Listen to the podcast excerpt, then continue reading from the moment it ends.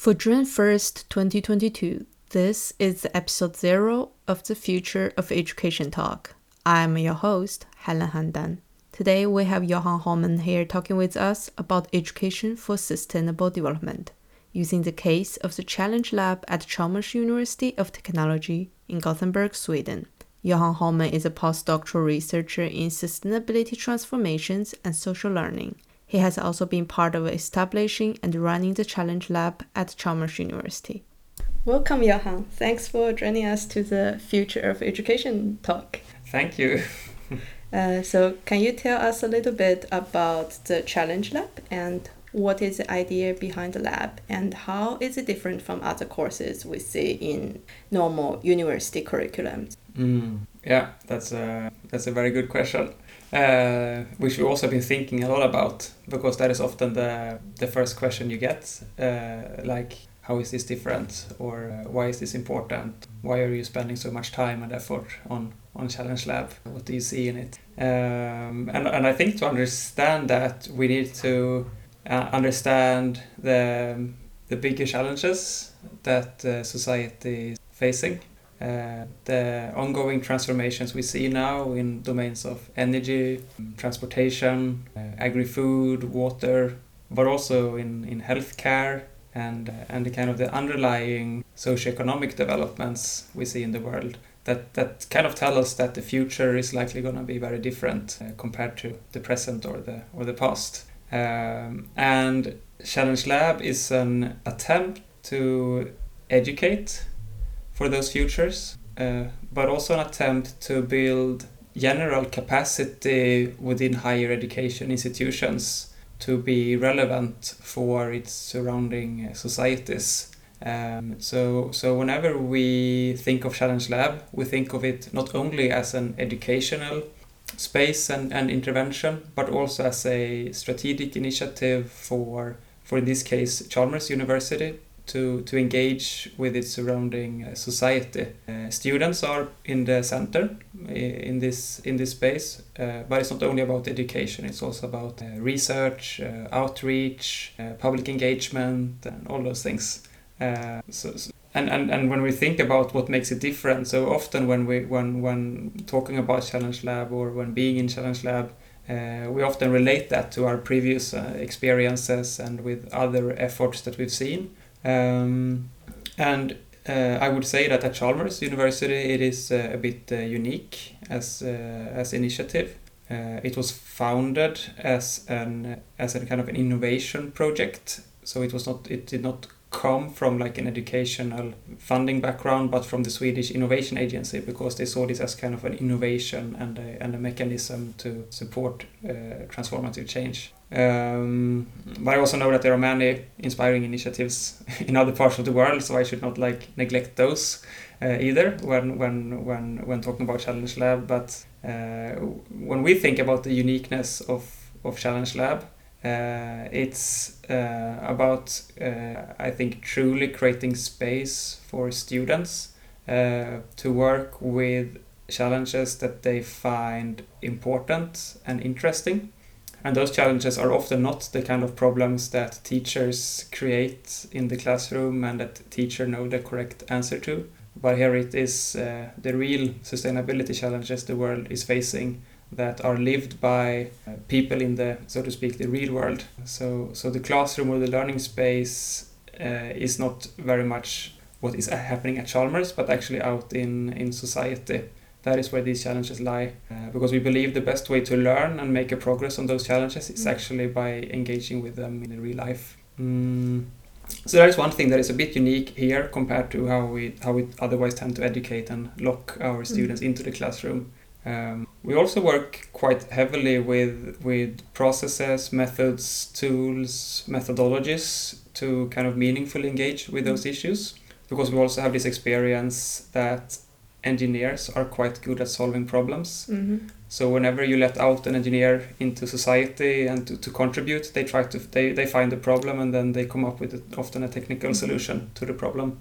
Uh, what we try to do in the lab is to support students and uh, wider people uh, engaging there to also understand where the problem comes from uh, what makes it a problem, what are kind of the underlying causes and factors, uh, how does this problem or issue connect with other issues, and what would success look like Mm-hmm. when when dealing with the with the with the problem.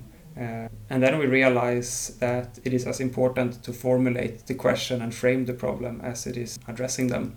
Um, and often the biggest contributions we have is not in terms of fancy technical solutions, but actually that people in society view their organizations uh, with new, fresh eyes.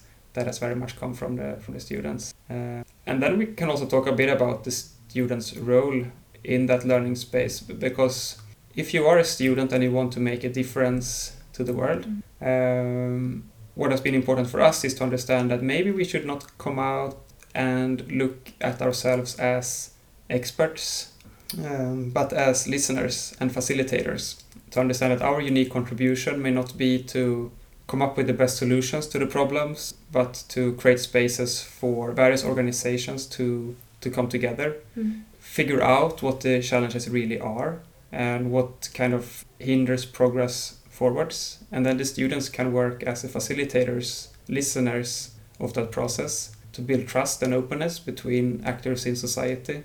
Uh, but at the same time, of course, challenge old ideals and uh, underlying assumptions. Be a bit naive also, uh, because we also know that students are quite eager for change. Uh, and that's a very positive power that we want to build upon which is also a reason not to lock students into the classroom, but actually create spaces in society where students can, can work on what they find meaningful. Uh, and then the power of doing this within an educational institution is that the barriers for engagement is quite low.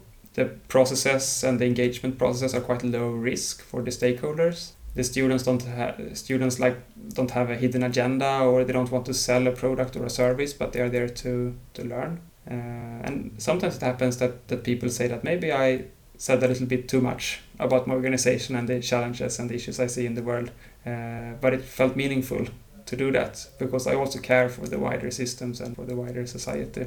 So these are some of the things that I come to think of when, when you ask what is different with, with Challenge Lab, and that is often what the students report also based on their prior experiences that they get to be seen as human beings in the educational apparatus and that they can make they feel that they can make a real difference and that they also understand how even a seemingly small contribution is meaningful to the wider sustainability transformation we are we're facing. Uh, and that in turn has implications for of course how university engages with society and what kind of value that can create in various directions which go far beyond the educational contribution we make here. Yeah. uh, so yeah those are some of the things. Yeah, it's really interesting to see that uh, you gave this opportunity for students to engage in society and contribute to this sustainable development for the region.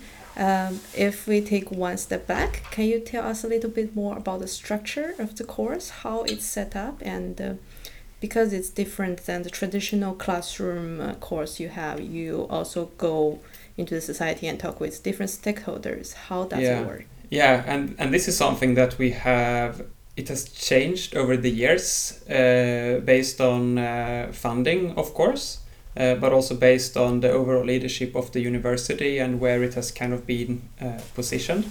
Um, and also like, like kind of the format it has taken has also changed over time. So I could give you a little update or a little uh, some some thoughts on that and, and how it's currently being run uh, because it's current this is kind of our best current solution to to everything we have because navigating a higher education institution and the structures here is sometimes not very easy Yeah.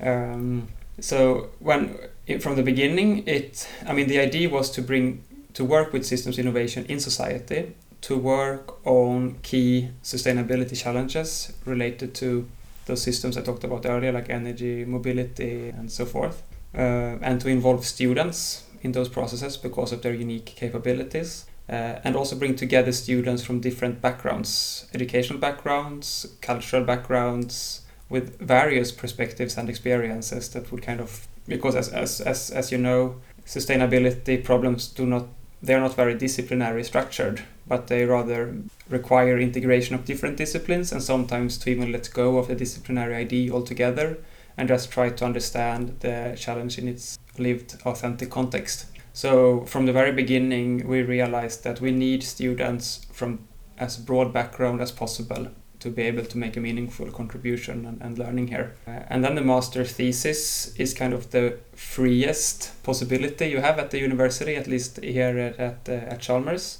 You can do it alone or you can do it in pair, two by two. Um, and it gives you half a year full time, 30 ECTS. Uh, to to work on a, a question or a challenge that fits to your broader degree. So you can also frame the thesis quite broadly. So it fit perfectly for what we were after.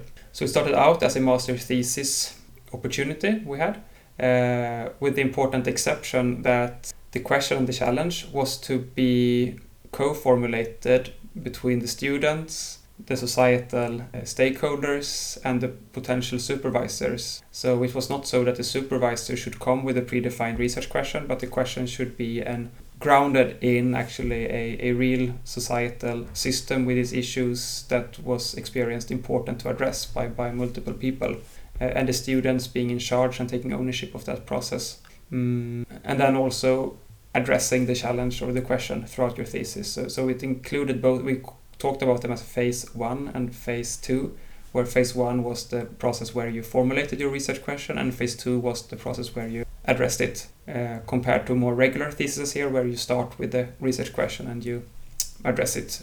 So, so yeah so both including the question formulation process and also actually doing that together with societal actors uh, made it a bit different which also required a complete different infrastructure because we needed to build and nurture networks with people in, in society we needed to support students with new tools and methods and facilitation techniques to be able to to do this.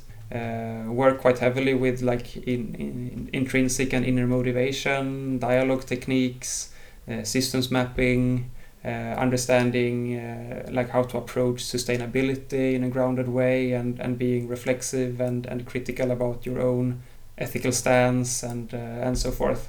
So it required quite much, uh, and packaging it all as kind of a we call it like a leadership training um, so after the first year of doing the master thesis like that, uh, it we realized it became too much for the students to do all that during a thesis, uh, and then we took out uh, the theoretical basis for the work with the tools and the methods into preparatory course that, that we started. Uh, so so then we had a course called Leadership for Sustainability Transitions with space for approximately 40 students. And then those who wanted could continue doing their thesis at the master thesis lab uh, which was this, which uh, hosted about 20 students at maximum. We were like i think between 13 and 20 students per year in that work. Um, but then the question formulation was still part of the thesis and that became still too much uh, so then we uh, after after many processes forth and back and and, and uh, testing alternatives we ended up creating another course at Chalmers called System Interventions for sustainability transitions. And in that, that the focus of that course is a deepening of the kind of the systems perspective of this leadership, where the final product you can say of that course is that you have a grounded research question that has been kind of rigorously shaped in dialogue with societal actors and grounded in like a systemic understanding where there is kind of leverage or transformative potential for change. Uh, and that is the current format we have. We have the leadership course as an overall uh, basis for, for, for, for Challenge Lab, the systems course as a deep dive into the systems aspect where you formulate a research question and, and possibly link up with a supervisor. And those who want can continue with that as a master thesis within kind of the spirit of Challenge Lab, where we support more with uh, uh, group reflections, uh, monthly meet gatherings to reflect on how it goes in the different theses, and we supervise some of the theses, but some theses are also supervised by people who are associated more loosely to the lab. Um, and uh, you can also take the systems course without doing a thesis based on that topic because it's still like relevant methods and tools that any engineer needs today to not only become problem solvers but also problem identifiers. Mm. Uh, so there is the current structure, and and this development has also meant that we have moved from being funded by the Swedish Innovation Agency to being funded by Chalmers Foundation as an important strategic initiative for the university into being able to run this within the educational institutional space as well with some additional funding to host the extra work it takes with the stakeholder contacts and uh, and and additional support throughout the thesis because it's not only like a bilateral contact with one established company organization but you're actually doing like multi-stakeholder work and that puts some extra pressure on the on the work because you don't have a single recipient of your final thesis product but it goes into more like a wider system um, so uh, it has also demanded some extra support and, and resources to make mm. it work for the students. So that's the current setup. Um, we're also involved in in um, in conversations with with different universities mm. and also lower down in the in the ed- education system to to support others in making their already ongoing initiatives uh, more closely related to what Challenge Lab seeks to do. Uh, there are particular design labs that are very good at working with like needs driven innovation processes uh, who want to become more kind of explicit on sustainability so there we are figuring out how we can support in, in making them more sustainability driven and not only human needs driven uh, and other places try to establish their own challenge lab spaces or they call it something else uh, and draw from different sources so we're also involved in, in, in hosting dialogue on that so it's I would say becoming less and less a a, a setting here at Chalmers and more a methodology, uh, a philosophy, an approach to education that is uh, uh spreading uh, throughout the, the world. Uh, in various formats, so um, it's quite interesting mm. to be and fun to be part of. Yeah. So speaking of methods, uh, so you talked about you bring students from different disciplines into one classroom, and it's really inspiring to hear that because that's what we need to have a sustainable development in the future to bring people from different cultural and academic background however we all know that when you're from a certain background you come with your own uh, pre-assumption and the defined knowledge on what the society or the world should be so mm. how do you bring those people together what kind of method that you use to uh, help them to work together to one question they defined as important. Mm. Yeah, so um, we do multiple things uh, mm. on that uh, because it is indeed, as you say, one of the biggest challenges with doing this kind of education, uh, but also one of the biggest, I would say, blessings or opportunities if you make it function. And we have experience from when it functions and when it does not function yeah. Uh, as well.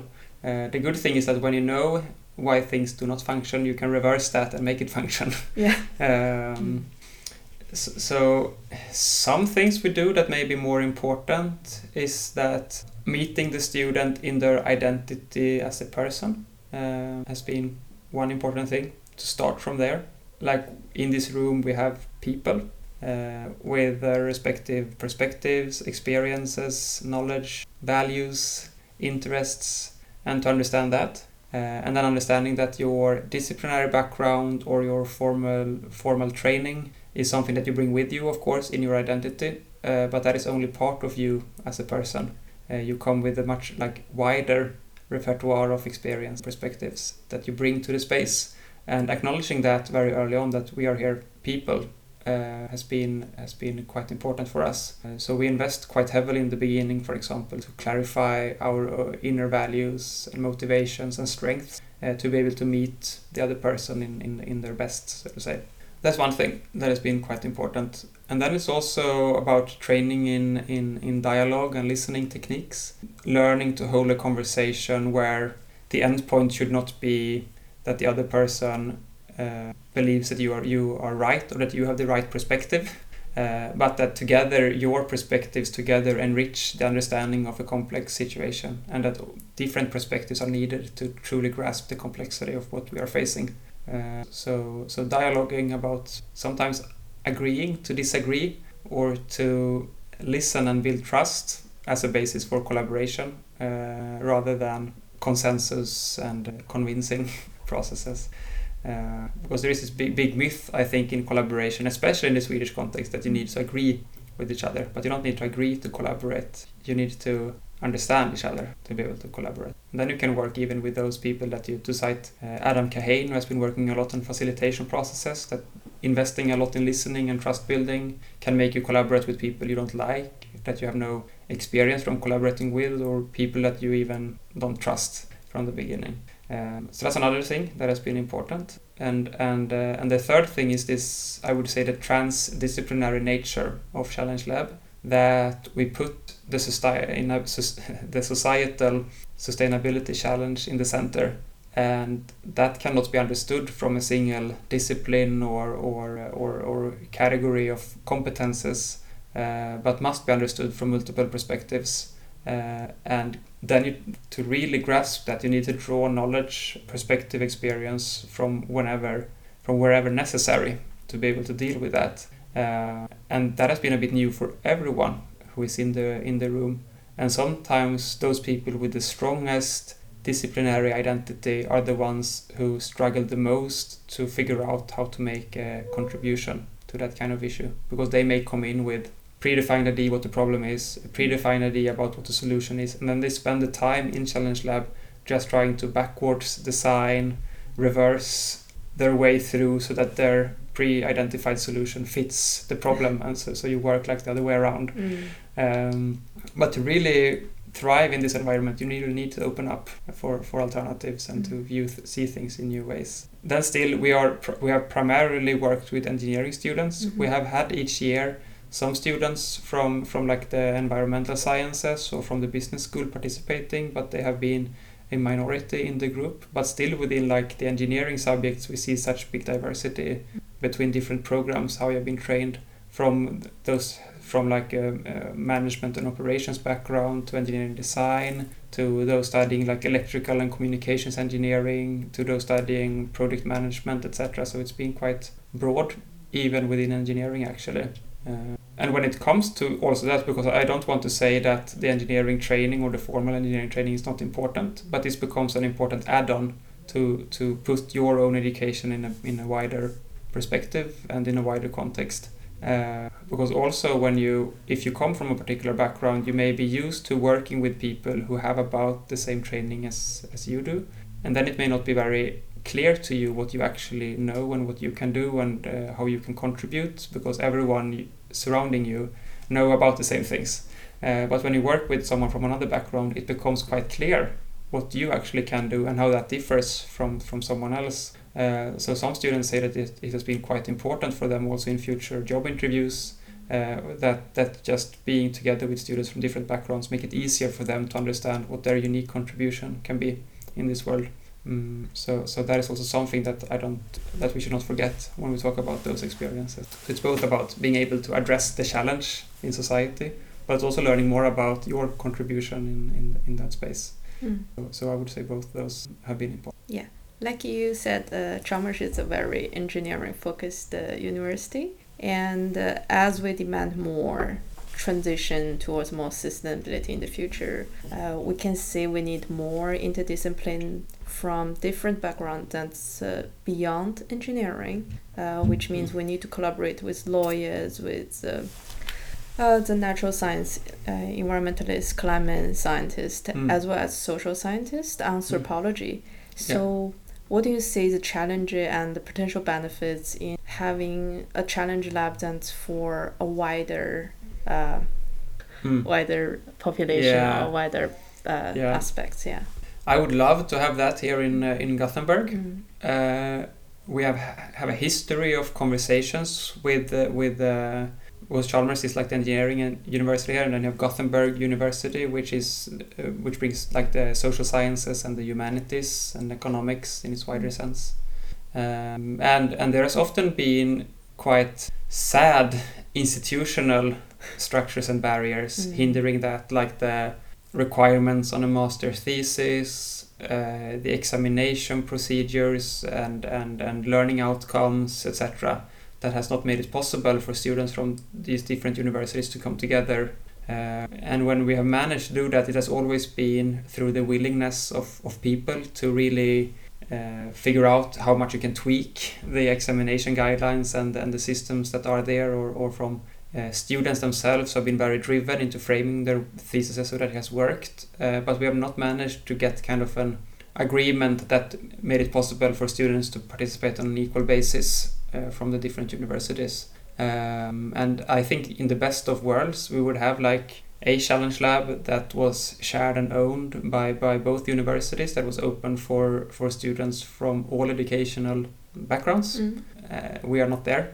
Mm. Uh, and, and you can also think of hybrid solutions to it that we have our lab at Chalmers and then there is a lab owned by Gothenburg University and we have like more shared informal sessions. Uh, we can have like uh, boot camps or, or uh, kickoff weeks and reflection seminars together and link up with labs in different places.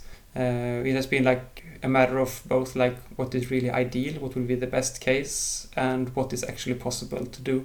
Um, because this is something that has been uh, now in the team driven by us as as researchers and, and educators and there's been quite little time and possibility to to reach the level of institutional support needed to make that happen.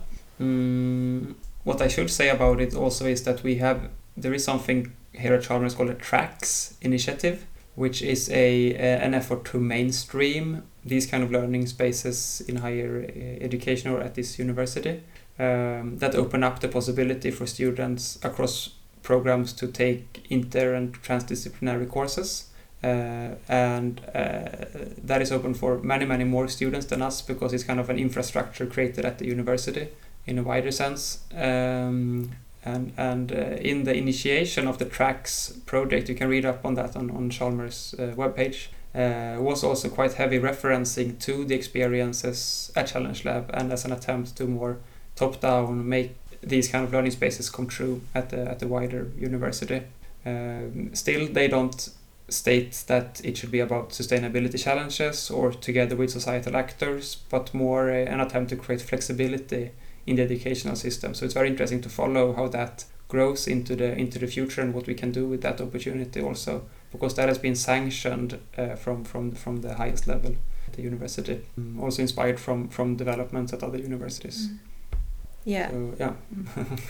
yeah, after the COVID pandemic, we, we have learned that a lot of things that used to, we thought it have to be taken place in a physical place, then we can go do that digitally. So when you're talking about having a wider participation, um, is it possible to conduct this course digitally, so allowing more people from different places in the world uh, to participate? And uh, also, what do you think might be the challenges to doing so?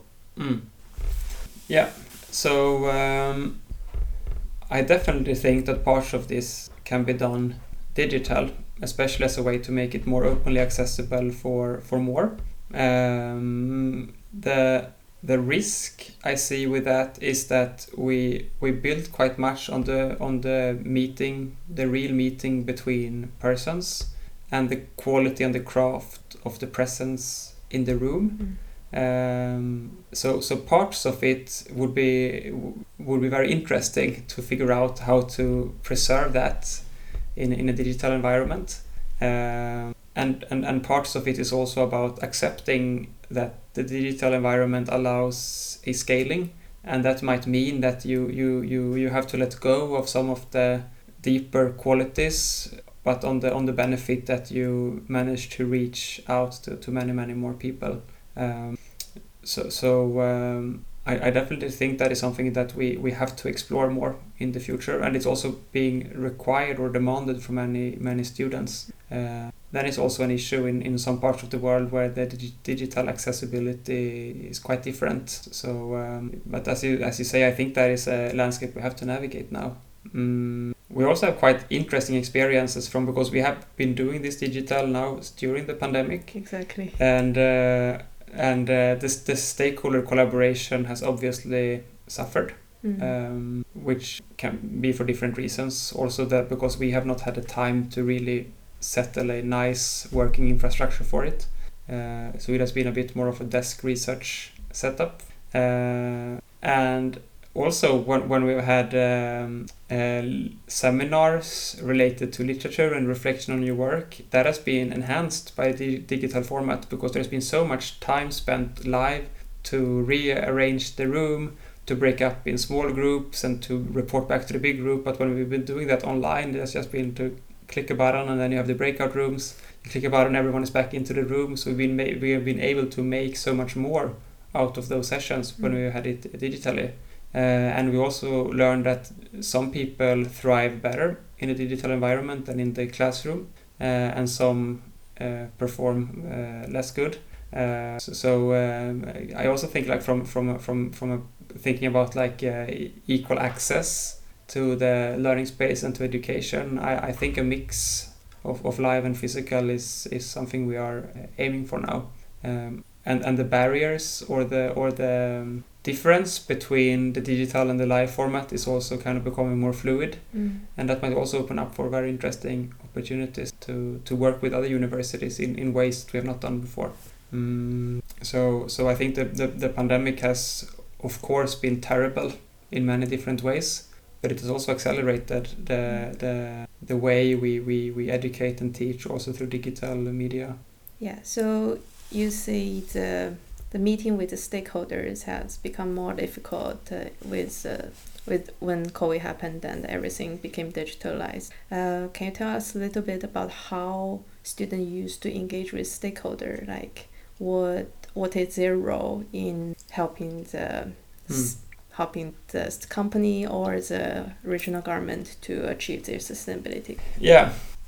So um, the the the way we want the stakeholder engagement to function is that we invite stakeholders early on to the lab to give their perspectives and their overview of of what are kind of the big challenges and issues that we are facing here locally and regionally. Um, and the students work with that material to systematize it, to map up, to figure out okay, what where do these challenges come from? Do we ident- can we identify like um, common uh, causes and factors and reasons? Uh, can we identify spots where we think intervention is interesting? Um, and then you bring back stakeholders into that conversation. Uh, people have provided overall views, but also those who sit with particular knowledge in, in how the systems work, but also we in a position to influence how the systems should kind of develop over time. And then you make that work collaboratively together with the stakeholders themselves to really understand where the issues lie and what hinders transition uh, from multiple perspectives. Um, and then that becomes a collaborative effort between the students and the stakeholders to really figure out what the system look like, uh, how the dynamics are changing over time, and where there is possibility to, to intervene, and with what transformative potential. Uh, and then you identify that. We, we, we talk about it as a, as a kind of a strategic acupuncture. Uh, you formulate that as a question, and then you have one or a few stakeholder organizations who become kind of your primary contact, and you get support from the, the those to reach out to the wider networks. And then you, as a student, work as a facilitator of those change processes. So you don't say exactly what in intervention should look like, but you figure out the possibilities and limits of the different actors to intervene and figure out if there are opportunities to guide already ongoing developments into desired directions or accelerate positive things that are already happening. Um, so, so the ideal process of stakeholder engagement is, is very much iterative, forth and back. The students facilitate, the students can do some they often have more time so they can do work and then they can get feedback and check that off with stakeholders in workshops and figure out jointly what the next step would, would be like and then it's so important that you understand that your role is to map systems facilitate dialogues create conditions and space for others to act rather than sitting on your ch- chamber and trying to analyze the problem and just come up with a solution and push it out Mm. into into society um, so that is the kind of stakeholder engagement that we envision Mm. uh, on that, like the nature of that work. Uh, and during the pandemic, it has been more uh, formal uh, and, and, and more like um, we have been doing work, gotten f- feedback uh, on, on, li- on like digital meetings, and then we've been working more. So it has been more of like an Mhm. in-house work Yeah. and less engagement work that has required for us the physical uh, meeting. And the importance of reading people and situations is Mhm. quite differ- different and difficult to do it digitally compared to when you are in the same in the same room, and also the informal conversations and the conversation that happen when you're finished with your exercise can sometimes be more interesting than the conversations during the exercise. Mm. And the di- digital format creates today very little opportunity to that kind of exchange. Mm. So so yeah, so we have suffered from that. Mm. And also generally looking into into Sweden during the pandemic, it has also been. Uh, I mean, the restrictions have been less severe than in other uh, countries, uh, but still, in the kind of people that we engage with on, on Challenge Lab, every everything has been digital and, and online.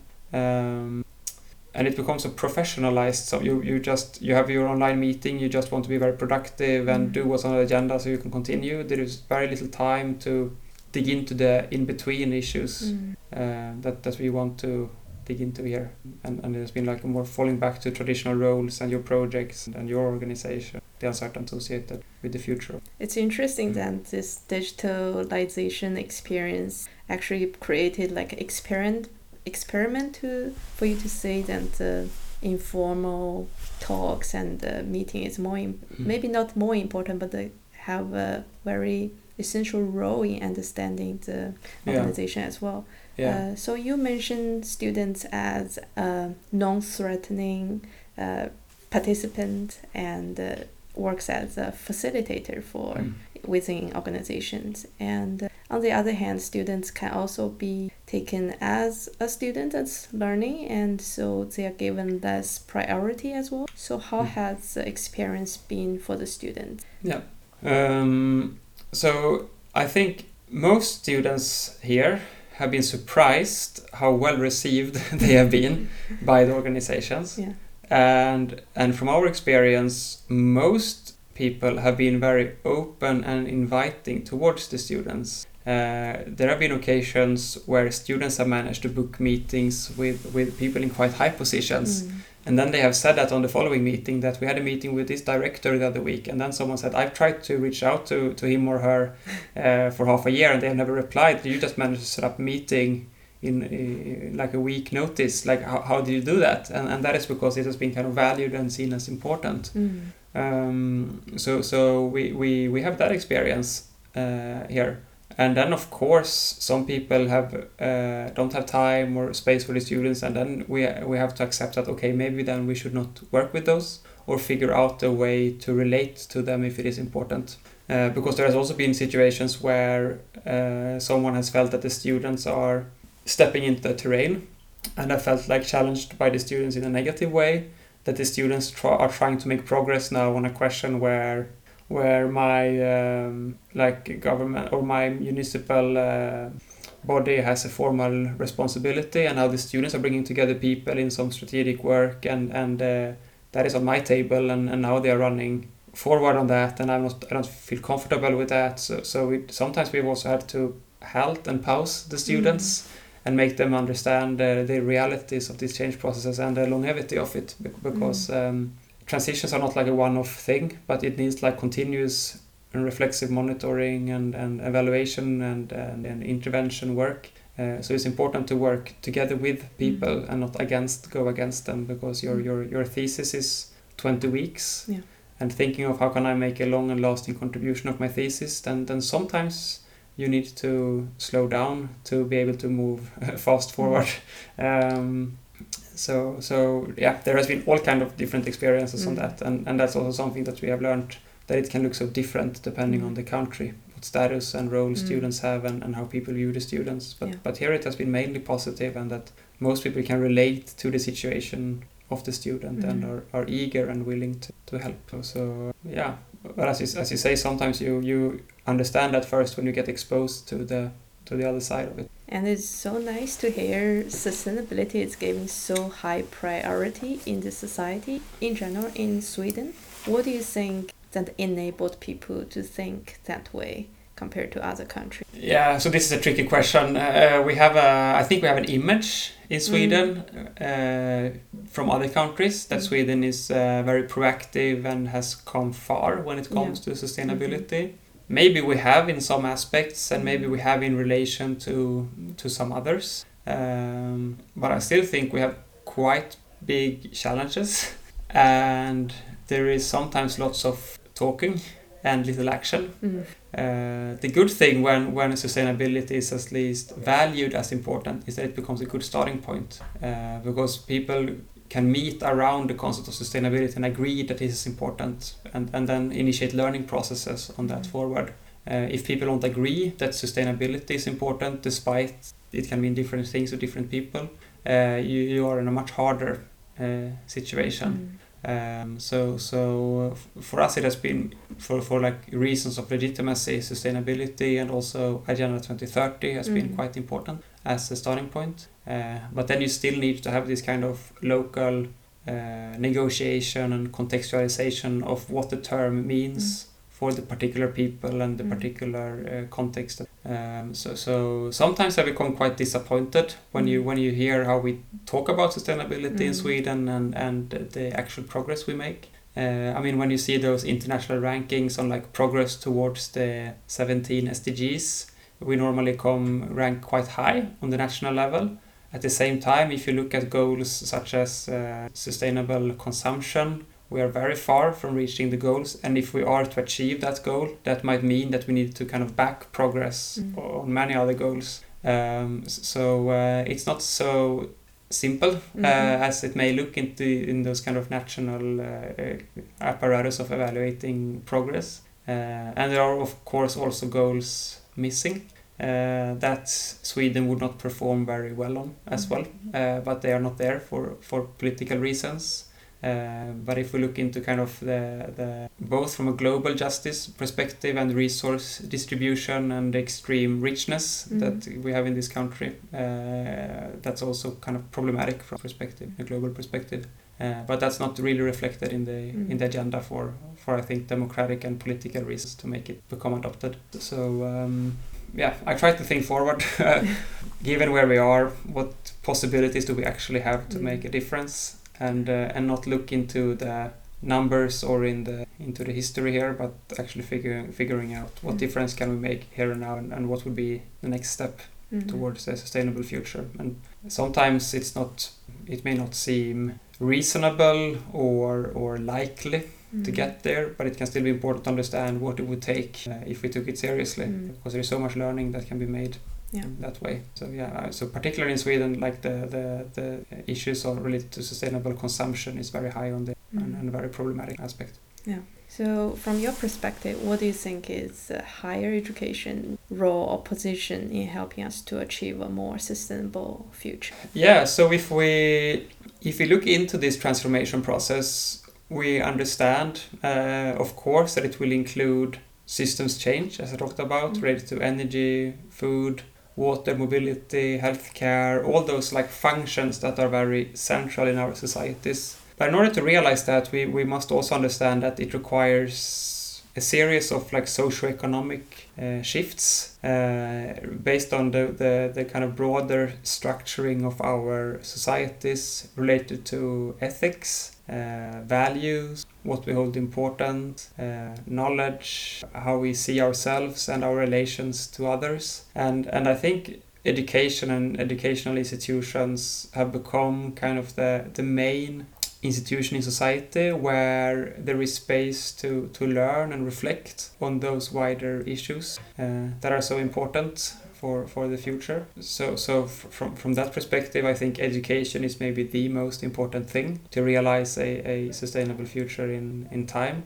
Getting understanding and learning what is important in life in, in general, uh, but also these kind of more heavy things about learning to break with established power structures, for example, also be important. Uh, so, so, so I think education is in some way a basis for, for the functioning of our societies. And when, when we talk about the context of, of Challenge Lab more specifically, we also understand that the educational institution can act as a bit of a neutral stable actor in society that can take uh, temporary ownership in those questions and issues that we are facing without being dependent on a short-term monetary uh, goal or, or generating profit to, to the board or, or, or not the board but the, the company owners or, or being driven by immediate needs from the public, which often happens to our public bodies, that you end up being becoming like a service Mm. provider.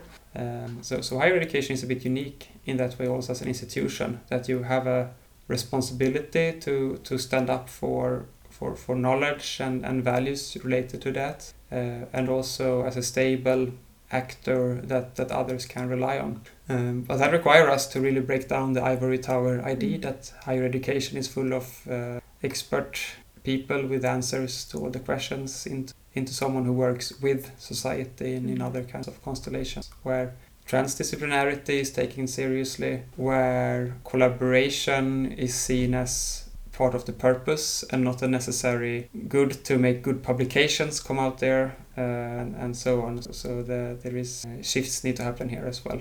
For instance, Yeah. institutionalizing sustainability in the, everything we Mm. do. Yeah. And as you mentioned, that we need interdisciplinary and transdisciplinary for for the general sustainability in the future. And uh, but at the same time, it's also important to have specialized knowledge. So how do we make that trade off? What's optimal solution for us in higher education to combine to let students to have specialized knowledge and at the same time knows how to think with the interdisciplinary mindset as well. Yeah, yeah. So I have, uh, so in my experiences, I have primarily been involved in the kind of the horizontal broadening part of, of the education. I have a history also being more like specialized into particular issues and. Um, I mean, my, my, my very politically correct answer would be both are needed. Yeah. Uh, and you can think of uh, both like deep specialists into particularities that collaborate with those who have the ability to, to widen the horizons and to understand the larger consequences of, of, of smaller contributions. Uh, and then you still need a collaboration aspect and uh, in that. You can also think of sometimes there is this popular term uh, like the T-shaped uh, engineer in this in this sense that you have both a specialist background and a wide uh, array of, of, of skills and competences that are more generic, which is also an interesting, I think, model in that. Um, sometimes I also think like, uh, can't we form education that lets people become who they want to become, their full selves, and and accompanied with a set of values that you learn to collaborate and listen and uh, and acknowledge difference between different people. Um, so that it should not be like imposed from the top down exactly what you should look like when you've gone through the education. You should rather create the conditions and possibilities for each individual to Mm. to thrive and and flourish uh, in the educational system.